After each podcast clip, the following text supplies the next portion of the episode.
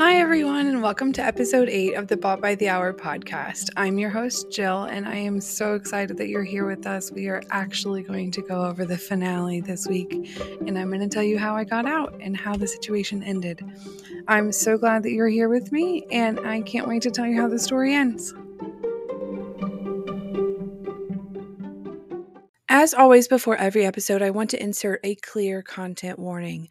Some of the topics that we discuss are considered disturbing or triggering. I want you to consider this before listening any further. Some of the topics that we discuss are physical, mental, and sexual abuse, violence, trafficking, and drug use.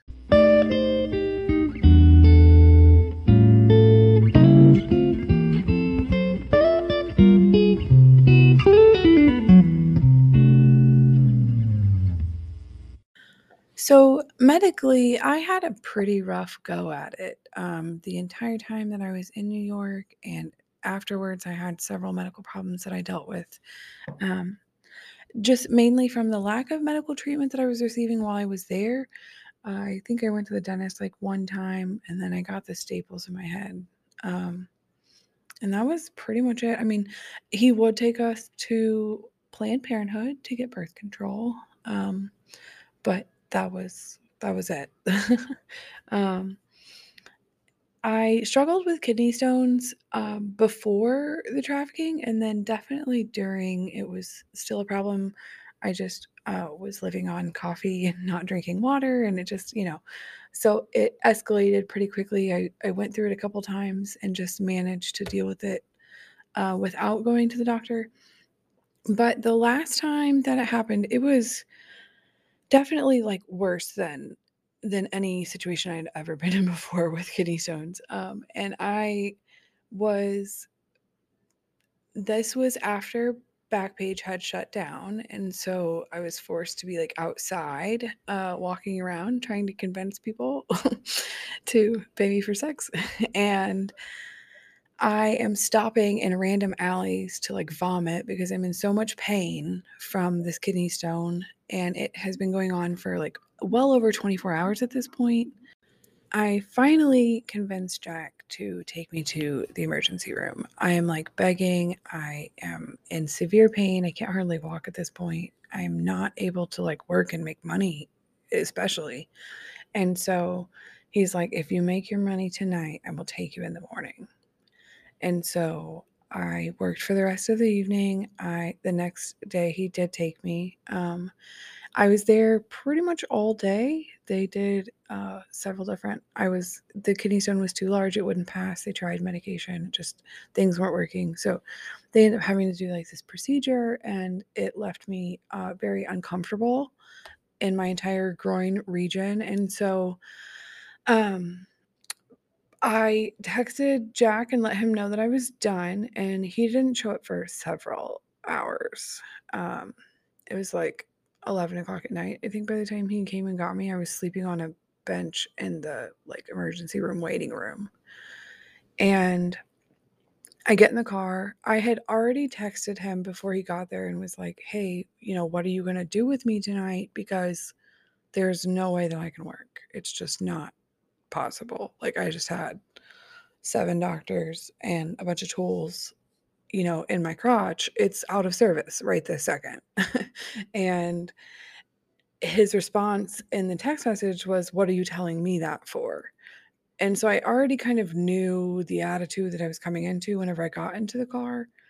Um, there was I don't remember the entire argument. I know that at one point I was so frustrated and in pain and like my brain is just trying to process this like hold on, how is it that you say that you love me and then you pick me up from the emergency room and I can't have a night off?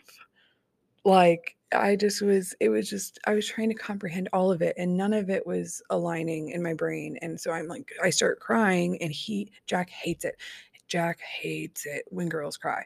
Like, I don't know, it just instead of a normal person that like makes you feel you know, a twinge of sympathy, like it pisses him off. And so now he's even more angry because I'm crying and I'm saying I can't work and I'm giving excuses as to why I can't make money and blah blah blah. And he backhands me Um, and so I'm in the passenger seat. So he hits me with his right hand. He hits me on the left side of my face, and his pinky ring actually cuts my eyeball open. And he hits me so hard on the left side of my face that the right side of my nose started bleeding. And I just remember like thinking to myself, like, this can't be. this can't be it, man. Like this can't be what this like love story is. Like I just I don't know. I something just clicked in me that I was like, wow, this is all crap. Like I don't think any of this is true. and so we got to a familiar train station there in Queens and um he told me to get out of the car and go in the train station and change clothes and get ready to go work. Um, and he handed me like seven dollars so that I could get something to eat before I started my evening. And so I went into the train station and I went into the bathroom and I just am looking at like the high heels in my bag and I'm just like, I don't think I can do this. I don't think I I don't think I can do it anymore. And I blocked his number while I was in the bathroom and I used that $7 to take a train um, to Manhattan because I felt like Manhattan is larger. The chances of him like finding me, it's you know, there's so many people, there's there's so many streets, and you know, there's just no way. Like so I go, I'm just like walking and crying, trying to figure out what I'm to do because I have no money and like nowhere to get anywhere. Like I'm just, and so as I'm walking and crying, um, if you if you hear any other interviews that I've done, or um, if you've heard my story before, I commonly describe him as the angel man. I do not believe that this man was a human, uh, like there's no way. If he was not a human, if he was a human, he was sent by an angel. Like I'm telling you. It so out of nowhere, he literally grabs my arm and stops me. And I'm like, uh, hello? And he's like, why are you crying? And I was like, what? And he's like, well, you're clean. You don't look homeless. You're walking with a duffel bag and you're crying. What's going on? And so I like verbally diarrhea the whole last three plus years in like seven seconds. And he's like, come with me. And he just grabs my hand and starts walking. And, you know, at this point in my life, I'm pretty much like, what, what else could happen? you know what I mean? Like, how much worse can it get? So, so I go with this man, um, and he takes me to his apartment. It was like a, a high rise apartment building there in Manhattan. Um, lets me take a shower, lets me change my clothes, cooks me dinner. I eat. He gives me $50 in cash and he says, um, My wife is going to be home from work soon and I'm not going to be able to explain why you are in our apartment. So I'm going to need you to go. He's like, But I hope I was able to help you out. And I was just like, What in the world? what in the world? Um, and so I used that $50 and I bought a bus ticket uh, to get me out of the greater New York area. Um, and I also something that was cheap enough that it gave me some money left over to, you know, figure out what I'm doing next. And uh, while I was on the bus, I called the National Human Trafficking Hotline. Um, and I'm going to give that number now, and I will give it again at the end of the episode. Um, that is 1 888 373 7888. You can also text help or the word info to 233 733. They are available 24 7. There's always someone there to either answer your phone call or to text you back. Um, I have called multiple times.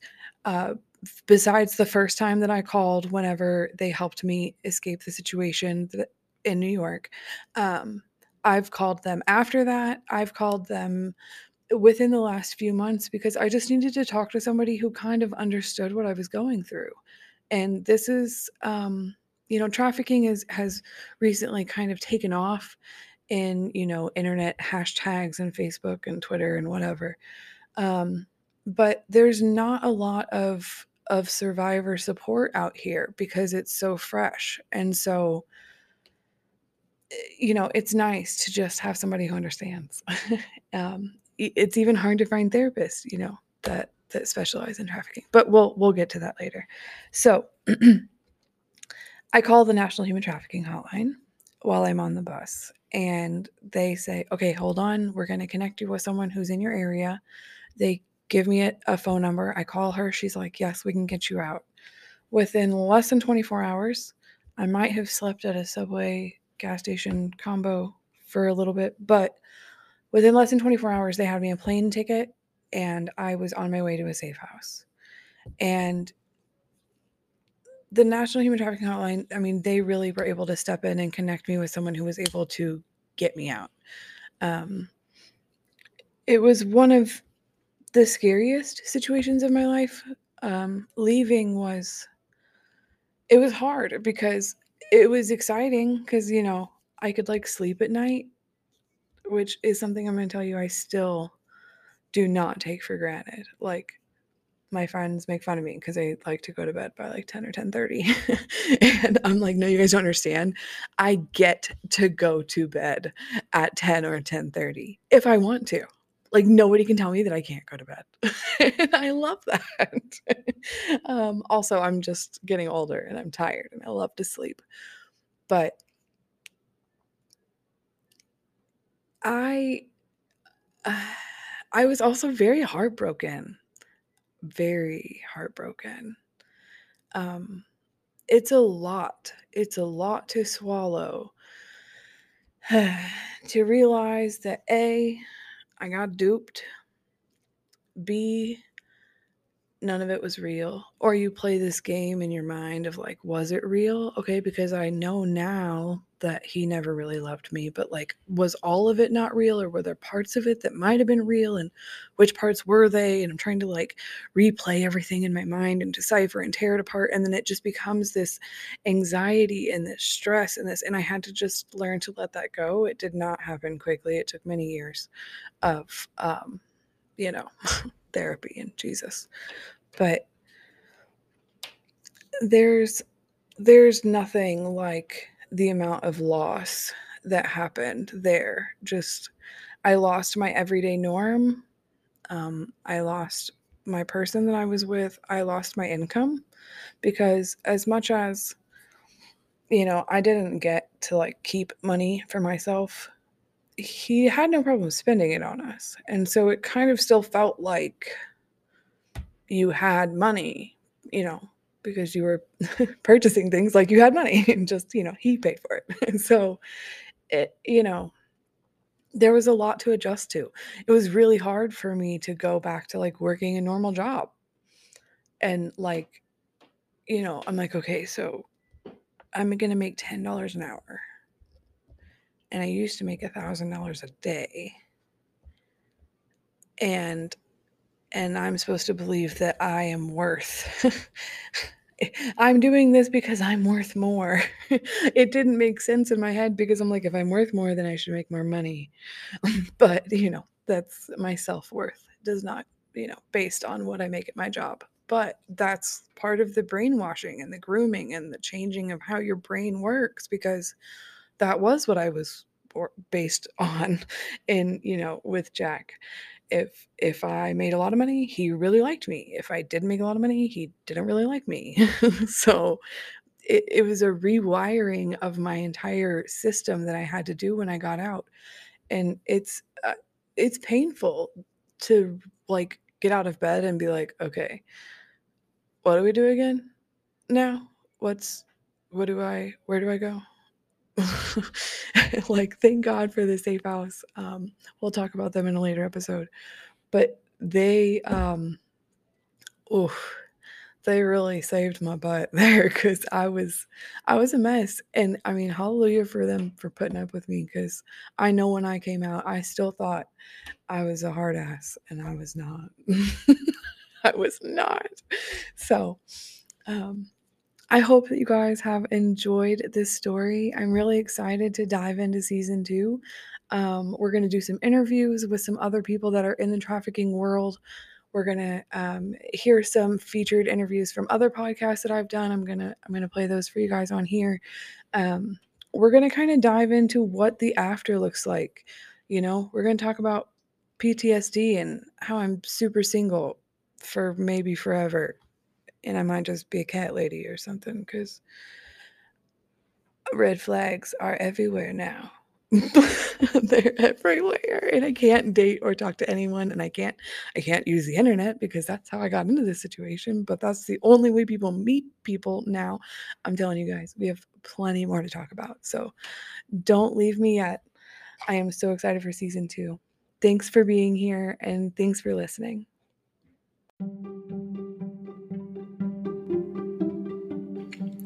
Thank you, everyone, for sticking around for this first season of Bought by the Hour. I am so excited for season two. We are going to take a one week break, but we will be back on May 7th for the first episode of season two of Bought by the Hour. I also wanted to go ahead and throw that human trafficking number out there for you guys one more time. That was 1 888 373 7888, or you can text help or info to 233 733. I can't wait to be back and tell you guys some more stuff. See you later.